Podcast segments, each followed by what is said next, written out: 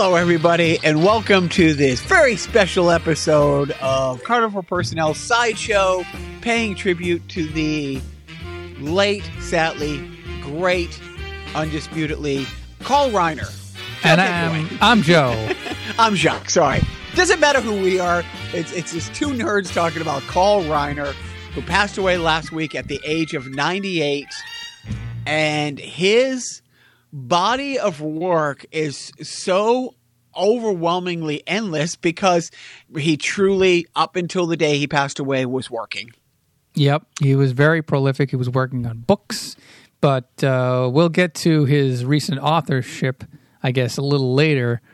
Where do you, where do you start with a guy like Carl Reiner? I mean, there, he the guy he was a, a, writer on your show of shows, and he moved on to uh, sitcoms and then directing and um, he had you know a routine with Mel Brooks, longtime friend. You know, there's so much to go over, and uh, I don't even know where to start. So I'm going to turn to my friend Jacques. I'll start where I first was introduced to Carl Reiner. My biological dad collected comedy albums. You know, it was one of the few positive traits that the guy had, and when he left episode four daddy issues. Um, he literally left behind his country classic albums and all these comedy albums. And he had at least two maybe three 2000 year old man albums in there.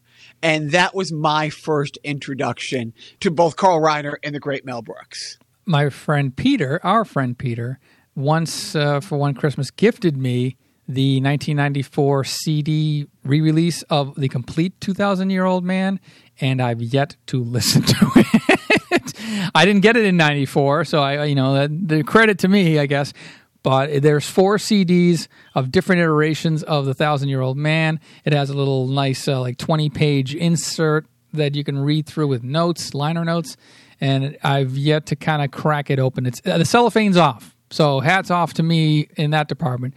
But uh, what I did listen to was the 70, 1976 or 1979 cartoon version, the half hour cartoon version of Thousand Year Old Man. And, um, you know, it, it, it, plays the hits, I guess. You know, it can do without some of the uh, sound effects they've added for the cartoon, but you know, just classic material, classic material. What what what what bit stands out the most to you from Two Thousand Year Old Man? Well, the funny, the, the fun thing about those guys, as much as they borderlined on slapstick, you know, were both physical comedies, you also had to be smart. You know what I mean? It's like you had to know the Bible, like like like all the biblical references. You had to know both the Old Testament, you know, or as we like to call it, the Jewy part, and then you had to know like the New Testament. But no, I mean, it, like everything about it and how they honestly would would bridge the gap between a guy who was palling around with Christ to the ins and outs of like you know getting on the bus in 19 like 61 to go you know i never run for a bus. Always a so stroll. always I think the 2000 year old man is more about the ability for Mel Brook of Mel Brooks to just improv right off the old bean. Um, right, but but you can't have that unless you got the straight guy of straight guys who doesn't break and just sets it up and sets it up and doesn't react and doesn't overreact. And, you know, they were a comedy duo. They would go on every show, the Steve Allen show and stuff like that. And it was always Carl Reiner. He helps make Sid Caesar great by being the straight guy of straight guys. By the way, I didn't really know about your show of shows until you, back in the 90s when we first met, you um, knew that I had a penchant for comedy and thought I would appreciate it, and you gave me tapes of your show of shows to watch, which I did watch a few episodes of, but I had no idea what your show of shows was, and it was basically Saturday Night Live from the '50s, and it starred Sid Caesar. It was the main guy. He was this guy who could very tall, bombastic guy, but he could do a lot of dialects and play wild and crazy stuff but really it was written by Mel Brooks, Carl Reiner, Woody Allen. The, the list goes on, as you say. No, no, Norman Lear. Yeah, I mean, I mean, I mean, honestly, Neil Simon, right? Neil Simon and Neil Simon's brother Danny Simon, who Woody Allen said taught me to write comedy, and and all of them say that he was the guy who who like lit up a room, was the funniest guy. But yeah, you you look at that. I I cannot think of a show. You look at the Jon Stewart tree and these other trees that you know that people have come from this one show and, and and how they've blossomed. But when you go back to that and you look that okay, let's look at like the 19 like you know 55 lineup. You know, I mean, it, it was a 1927 Yankees. It was the two Simon brothers. Neil Simon goes on to be the most successful playwright of the second half of last century. Norman Lear, who damn well, like, you know, he did not invent the sitcom. He was the godfather of sitcoms, essentially. But man, that motherfucker, like, sure perfected him. I mean, to the to the point that this day he's still writing, you know, new sitcoms like Netflix and Hulu and stuff. Um, Mel Brooks, en- enough, and then Carl Reiner, and like we said, you know, Woody Allen was on the staff for a couple of years. These other guys who came and went. Imogene Coca, you know, was it was a sidekick and stuff. Well, not the sidekick, but you know, she she was, a the player on the show. Yeah. yeah, I mean, it was basically seventy five percent of the skits was Imogene and him, and then like you know, Carl Reiner was in probably fifty percent of, it, but he was also a writer. But I didn't get into that until I was in my like late teens, and I heard about that. But as a kid growing up in the seventies and eighties, and through syndication, I loved the Dick Van Dyke Show, and I always want it to be like honestly, and because of Neil Simon and the Odd Couple, and because of Carl Reiner, my dream jobs was always to be either a sports writer or to be a sitcom writer. I so bad wanted to be Rob Petrie. That or Oscar Madison, and you throw in Don Rickles, those are my three role models growing up. You know, you find out years later, you know, when I'm like early teens, like 12, 13, 14, it's like, wait, wait, Alan Brady is Carl Reiner, and Carl Reiner wrote for Sid Caesar, and basically this is his story. It started, Yeah, I- and, and then you'll find out years later that it started off as not the Dick Van Dyke Show, but a show starring Carl Reiner called Head of the Family, where Carl Reiner was Rob Petrie, and it was a different cast. They had uh, the Buddy Sorrell and uh, Sally. Uh, oh, I forget her last name. Rogers. Sally Rogers, right? It wasn't even the Alan Brady show; it was something else. But Carl Reiner played the Rob Petrie part, and it didn't go. But uh, yeah, then then they they made it the Dick Van Dyke show. Beca- And it's a funny story because uh, I, I forget the executive producer who picked it up. You know, he's the one who recast it, and Sheldon you know, Leonard. Sheldon Leonard, thank you. And and Carl Reiner was like, "Well, I don't want to fail with the same project twice." He goes, "We won't. We got to better you." We're gonna cast a, he Sheldon Leonard, by the way, was the guy who plays Nick in It's a Wonderful Life. Out you two pixies go through the door out the window. wow. Basically, like the Sheldon Leonard impression is like, "Don't worry, we're gonna cast a better you." you know, all week long, there wasn't a tribute I saw or I heard that didn't talk about, okay, let's go back and take the 10 moments of history, you know, over like the last century. It's, it's Lucy at the chocolate factory having a, you know, it is Marcia Brady getting the football in the face, you know, it's Mary Tyler Moore's character, Laura Petrie, outing Alan Brady as being bald on the quiz show and then having to go to the office to apologize to him. Like, if you boil that show down to that one five minute scene, if you don't know anything about the show and you just see that, you're like, okay, this has to be one of the greatest shows in the history of television. And he is so fucking good. So fucking, fucking good. And, and, and that scene in that series. And kudos to him to say, yeah, I'll be fourth banana on my own show. And then, you know, it turns out that like the first three seasons, he was the only writer on the show. He wrote every episode of that show. And it wasn't to the fourth season that they got a couple writers. And then the fifth and final season, he ended up leaving the show to go do a movie called The Russians Are Coming. And it's a Matt, Matt, Matt, Matt world. But he came back and did appearances. But, but yeah, that show is what introduced me to Alan Brady, you know, and then you find out, and then, uh, like I said, then I find out like late junior high, early high school, I started to become a real nerd. And it's like, wait a minute. Those guys were, uh, I love Woody Allen. I love, you know, I love Mel Brooks. I love Steve Martin. I love, you know, and Steve Martin's career, he owes a huge part. I mean, his stand up was his stand up when he, he transitioned to movies, what him and Carl Reiner did together. What did he do? Four movies together? I think they did four movies together. Yeah. Co wrote, Yeah. three co-wrote three of them together Yeah, the four movies are The Jerk, Dead Men Don't Wear Plaid, uh, The Man with Two Brains, and All of Me. in the stories, the stories about Steve Martin, and every day Carl Reiner picked him up to drive to the office together. Yep. Basically, it seemed like they wrote the jerk in the car on the way to the office, and then would spend the rest of the day laughing about what they came up with in the car that day. Well, Carl Gottlieb had a little bit to do with that too. So, anyways, there is like a hole in my Carl Reiner experience from between Dick Van Dyke Show and The Jerk. There's the 19, like the late 1960s, early 1970s of Carl Reiner that I really don't know much about. I know he went into directing, obviously, but those movies I've not seen. Like, there's a movie that uh, that's revered that probably you might have seen. Where's Poppa? Do you know Yeah. about this movie? I've not seen it, but it's like a you know kind of like a big turning point in Carl Reiner's directing career. Do you know anything about Where's Poppa? Yeah, I mean it's it's it's not my favorite, you know, thing. Okay. Everything he's done is great, but it is. It's one of those things that, I mean, it wasn't a Turner movie classic thing. Honestly, Oh, really? Uh, it, it no no um, I I I might have seen it on the Movie Loft for Christ's sakes. Like it might have been a Dana Hersey thing.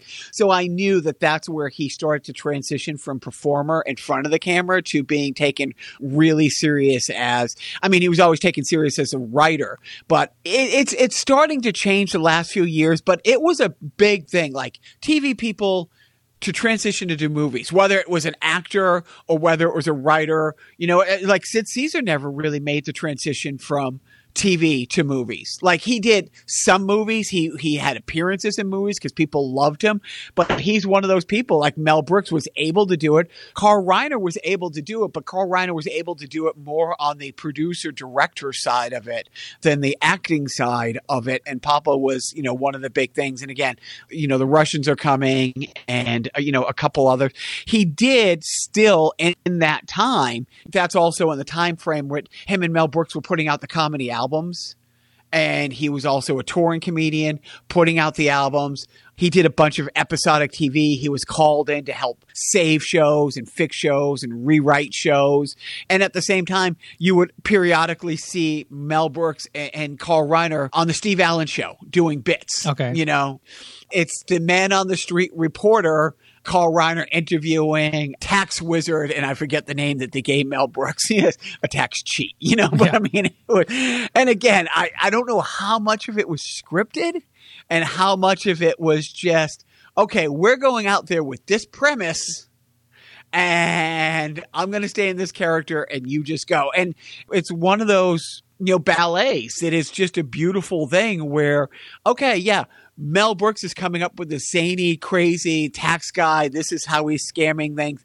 But the thing is, like, the follow up question is everything. Either to keep it going, to double down on the absurdity or something like that. But if you don't have like that guy who's just as quick, who cannot break in that character, and that's why you know I think their relationship and the fact that up until the last day of, of, Carl Reiner's life, for him to have somebody that he you know had such a a, a relationship with is it was a wonderful thing. Yeah, they uh, they certainly and they met in the military, right? We're talking about Mel Brooks, right? Yeah. I don't know if they met in the military. They, eh, you know, and that's the other thing. All those guys did military service. Right. All of those guys did military service. Mel was the only one who saw real combat, I think. You know, the other ones were writers and performers. Like they didn't, you know, not like the crap that I do. Hey, I'm going to go over into tape, but they were inside, like working, you know, on the inside, like, you know, putting on shows. And, but, um, no, I don't, I don't think they met until Your show of shows. until the, your show or shows. Okay. I think I, I think that's where they met, and there was like a little bit of an age gap. True. Um, but yeah, so so you know all the people that we love that Carl Reiner was a huge part of. Like, I, there's not a Mel Brooks without Carl Reiner. Sid Caesar isn't. I don't think Sid Caesar without. I mean, that's why they worked so long and so well together. Even up until what was it, the early '90s, the mid '90s, the late '90s, when the Ocean Eleven movies come out. Two thousands. Yeah, and then here he is again, like a a quintessential character in three movies with everybody who's huge at the time. Like everybody's huge at the time, and at the top of the food chain, here's Carl Reiner. So um, I guess now we should probably get into the movies, the basically the Steve Martin movies that we all are familiar with. Uh, starting with our favorite, our namesake is basically based off of a line in the movie The Jerk. Steve Martin has one shot. Steve Martin has one shot to go from being comedian, filling stadiums, to being a movie actor, to being a real move, movie actor. How many of those people have made that famous transition and how many haven't, you know? And I think you can pretty much count them on like one hand, you know. And, and in that area, you had like Richard Pryor, you had Steve Martin. If the jerk doesn't do gangbusters the way it does, it, it probably, and at the same time, you know, Carl Reiner and Steve Martin, I said this in so many interviews, held his hand through the whole process. Steve Martin had not done a movie. This was Steve Martin's first thing. Uh, you know, he wasn't a big TV guy other than Saturday Night Live. So this was him having to learn to act on the fly. And and this isn't a knock on Steve Martin. It's like, you know, Steve Martin was the 1970s Sid Caesar. Steve Martin was the 1970s, you know, version of like, you know, Mel Brooks of the 50s and 60s. So he was able to really take Steve Martin's persona and like wrangle it in when it needed to be and and let it explode where it needed to be and the jerk as far as i'm concerned it's a perfect movie. And and it's it all starts with carl reiner and picking up steve martin and driving him to work every day and teaching him. Like uh, you know and you've heard the interviews with steve martin and carl reiner talk about it and other people. It's like that's where steve martin became steve martin that you know we all know now. And then you know but taking one step back he also and it must have been huge for him because when you think about okay carl reiner comes out of world war ii you know, he gets into show business. You know, he starts his writing career in like 48, 49. But by 48, 49, George Burns has been a household name for 20 years. And the fact that he got to direct George Burns and oh God, yes, m- must have been, you know, for him, you know, for Steve Martin to get to work with Carl Reiner must have been what Carl Reiner went through to get to work, you know, because, you know, they're the second wave. The Sid Caesar, Carl Reiners are the second great wave of TV, movie, comics, you know, going from the silent films, you know, into the talkies. And that first wave was, you know, Bob Hope and George Burns. I mean, but yeah, it, it, it must have been just the biggest thrill in the world. And that movie does absolutely huge and goes on to create a franchise of movies, you know? Mm-hmm, mm-hmm. Back to the jerk. Uh, Back not, to the jerk. Not you, of course. Uh, the, the perfect, the perfect movie. And I'm trying to think what was what was it that killed them that that they drove in and Steve Martin pitched him in the car that they spent the entire day. It was the most unproductive day because they couldn't stop laughing. And it was almost like a throwaway bit. You know, was it damn these glasses? It might have been. I damn thee. Right, yes. he hates these cans. Carl Reiner's so good he's good in the movie as himself, as the one, you know, his cameo at the end when uh, they're filing a class action lawsuit against Navin Johnson, the inventor of the OptiGrab, for poor quality testing because the OptiGrab exploded onto the market without, you know, any sort of uh, field testing or verification as to how safe it was. Wait, wait, wait. They didn't even have the decency to test it out on prisoners. right. As a director, I rely on my eyes. And what happens is if you wear these things for too long, you become cockeyed. Here's a clip of me directing a stuntman, and you see the car going off the cliff. And as it blasts through the barrier and careens off the edge of the cliff, you hear in the background, cut. I still, if I'm watching something on television and the take is going too long or they're hanging on a shot for too what I think is too long, I'll verbally yell out, "Cut!" because you, you, do that to me. Uh, if, if we go back in the, what, what have we done? 12, 14 of these podcasts? You, so many times when I start rambling, you'll, after I'm done talking, you'll go, cut. Or when, when, when I'm rehearsing the crappy stand up, you'll be like, cut. I didn't get to the point. I think that is your most. That's probably your most quoted thing from that movie. Is that one? And every time you say it, it just kills me because it, it's it's that scene. Uh, and again, such su- such great physical comedy. I don't know if he naturally could make his eyes do that, but he's on screen for like 30 seconds and it is it's everything. Yeah, know? you're right. It- It ties the whole movie together.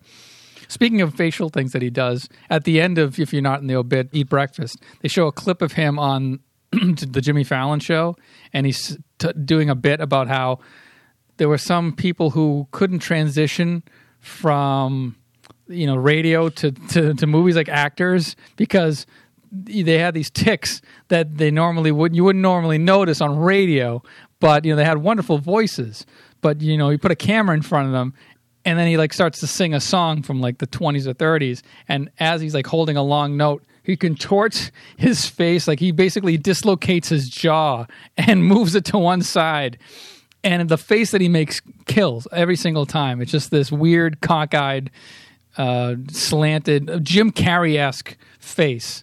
Did you stumble on the clip? Did I send you a clip? He's on Letterman. And he, you know, he's done so many interviews and, and it's just such an older format. Let's do something different.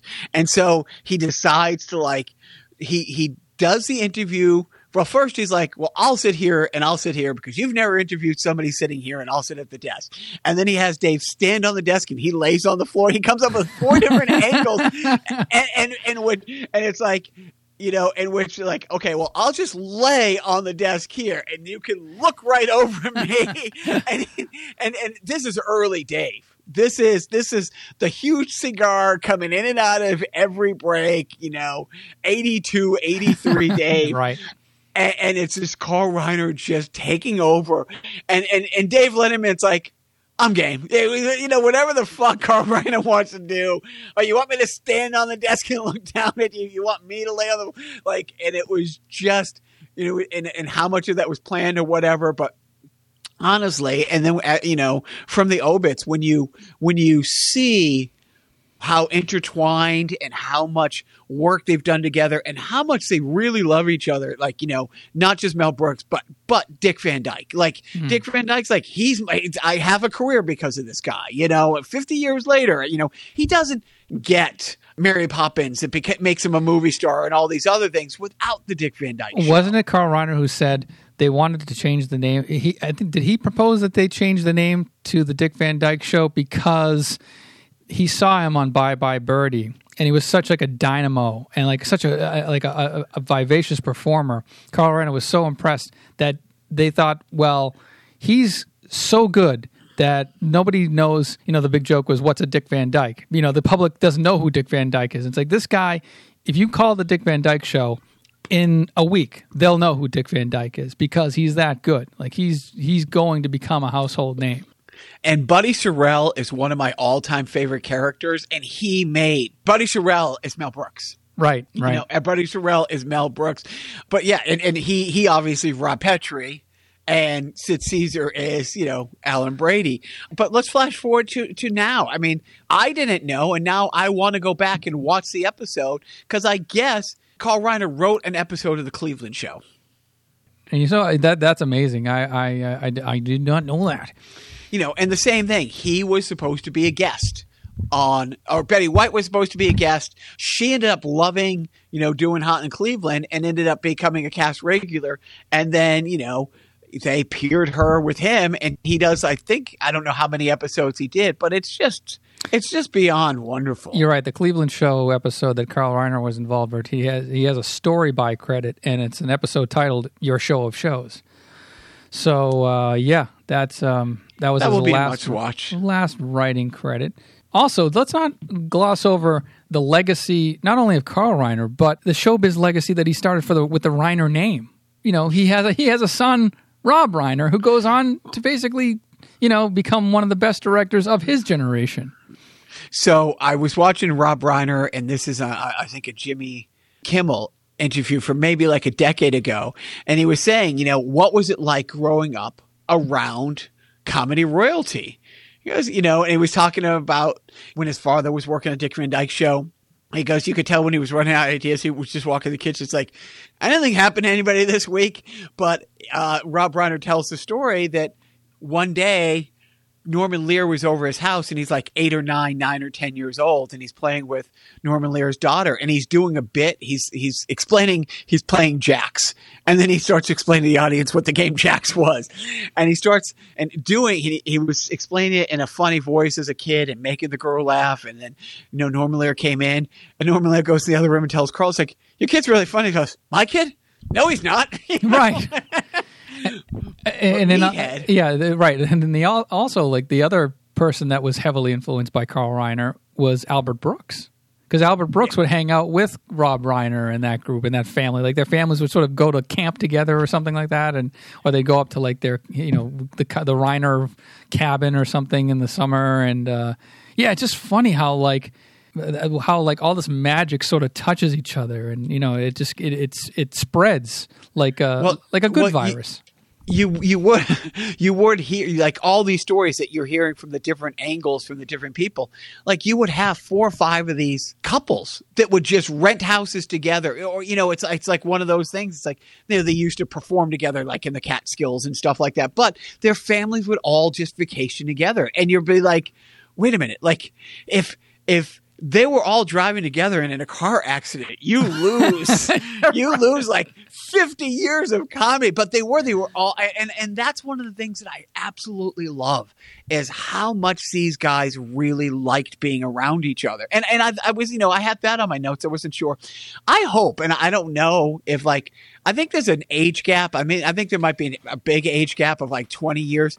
But like people like max brooks is you know who's in who's in the business. Is he friends with rob reiner? Because they you know their dads got together every single night for like the past 30 years. They walk to each other's houses eat dinner every night and watch movies. Like everything that one does if one's on a tv show the other one's there that you know they work on other you know you, but yeah i mean the lineage between uh, those people that have sprung out because yeah you're you're right. Like meathead his big his big starting role was on Norman Lear's All in the Family, Mhm. and ever since then he's gone on to be a prolific director of some of the greatest stuff. Let's not forget his great performance in The Jerk.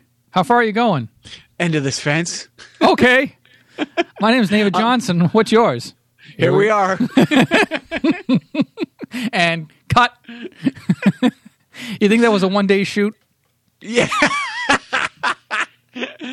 Oh man, yeah, it's great that we have so much of of this. Actually, one of the things I stumbled upon is at one point, like I think it was like 56, 56 like your show of shows some of the people ro- left like mel brooks ended up wanting to go to, to movies and he pleaded with sid caesar like and he told them it's like they tape over your old shows. You know, once this airs, you're forgotten. There was no such things as reruns. There were the late movies. And, and that was one of the arguments. Like, if you're on movies, they keep movies. Movies are important. Movies stay around forever. Like, they'll air movies late at night, but once your show is aired, you're done. Leave. Go to Hollywood. And, and a, a couple of the writers left but 11 years after like 19 like 68 like the four main people you know Imogene uh howard i'm blank is it howard morris um and Imogene Coca and sid caesar reunited to do and it was called the sid caesar Imogene Coca carl reiner Howard Morris special. Right. You know, it, was, it was a two. It was like a ninety minute special. But yeah, they Like a 90 um, minute title. It took up the whole screen. Yeah. it literally took. took They, they the invented widescreen for just that title. Like that was the, Um, You know, but Carl Reiner also, you know, did voices. You know, he was in the, like the last couple uh, Toy Story movies. I don't, he did not replace Don Rickles, but they did. They incorporated other voices and the expanded universe and like the last the was it three? I think he I think he was in three and four, and then they've done these shorts. These Forky shorts that, that he I forget what character he does. you want to know the character that he does? Yes. Carl Carl Reineroceros. Yes. So dumb. so but so great but yeah i mean it's like you know the guy's career has honestly you know he died at 98 we know him from honestly 70 years of on-screen stuff thank goodness for places like youtube to go back and watch but yeah right now on i know on hbo max I think the man with two left brains, I think, is on, and all of me. But Dead Men Don't Wear Plaid. I think it's Dead Men. not. I- oh, really? I thought I saw it somewhere. I saw Dead Men Don't Wear Plaid. Maybe it was Amazon. I forget. But it's out there. The Jerk you're gonna have to rent because that's just you know you you got to pay top dollar to to watch The Jerk. You you you can't just slum onto Netflix or something like that and get it for free. No, you you got to shell out. And you know what? Worth every goddamn penny. I tell you. Agreed. You know, if if you're lucky enough, like Joe does, to own the 26th anniversary, Yeah, right. Oh, I mean, it, it. You know, God, God bless. And by the way, just to to cap off this excellent sideshow on Carl Reiner, the life and legacy of the man, probably what the nicest person in Hollywood ever. so the guy dies at 98. He's been in the public eye since 48. Do you remember anything? Any scandals or anybody? Have you ever heard the stories? Uh, well, he was nice to me. You right, know I right. He was always nice to me, not so much to these group of people. No, he was just universally lo- ni- nice, loved. He was fueled by. By the way, let's talk about his Twitter presence. You know, we he joined Twitter, in his words, to keep up with his grandson, but also because of Trump. You know, I think we have that one. If, if there's any good thing to come out of the Trump election, is that we have Carl Reiner's thoughts about what Trump can go do to himself and you know how horrible of a person he is. We get to know more about Carl Reiner um, because of his presence on Twitter. and again, you, you look at all those guys from that era who fought fascism in World War II. How many, honestly, I don't know how many friends and friends of friends and family members and family members of friends died in that war. And he's been very bold about, yeah, I've seen this before. Up until the day he died, like I said, I mean, he was championing Black Lives Matter and his, you know, his wife, you know, like, the last tweet is like, here's the link to donate to this. You know, he was very clear. This is what's important. This is where if you're going to make a donation in his name, in his honor, give it to Black Lives Matter. And honestly, to to be that involved and that much of a lucid social justice like hero on his deathbed, apparently. I, I mean, kudos. Um, again, you know, I I've fallen down this rabbit hole that I've never really came out of because it's funny because I think I think I know the book that I gave you on your show of shows, and it, you know, honestly, had had management and I had a daughter. I was lobbying very very hard for the name to be Imogene because of that show. Uh, but yeah, but Carl Reiner, I've enjoyed you know, watching all these old clips. I don't know how much of your show of shows I've seen in the past 72 hours. The correct answer, not, Not enough, Joe. not, not enough. But but thank you for uh, indulging Joe and I in this. You know, I, I'm- not sad because, you know, the guy did, you know, lived a very long, absolutely productive life to almost a century. Like Taylor always says, like somebody comes up and offers me that deal now, you know, I'll sign the paperwork. I'll sign the paperwork right now to, to not just live that long, uh, but to have close, close friends, to be that active in the industry and online. You know, he, uh, he was great. Sorry. Yeah. Babbled. no, hey, that's what what we do here. So, I mean, in our, I mean, the world's condolences to the Reiner family and everybody that was touched by his loss personally, because you know, yeah, you can say, yeah, you know, he lived a nice old age, but really, you, especially like he wasn't like suffering or anything. He was vivacious. He was alive. He was a living person that you know eventually just had to go because it was his time. But you know, it, it doesn't make it any less sad when you know they finally leave. So he made time work for him or you know he made time serve him. He didn't serve time is what you like to say. He was a great man a great uh, writer but rest in peace carl reiner. And um, you know make him laugh up there in non-heaven because there is no, no such place.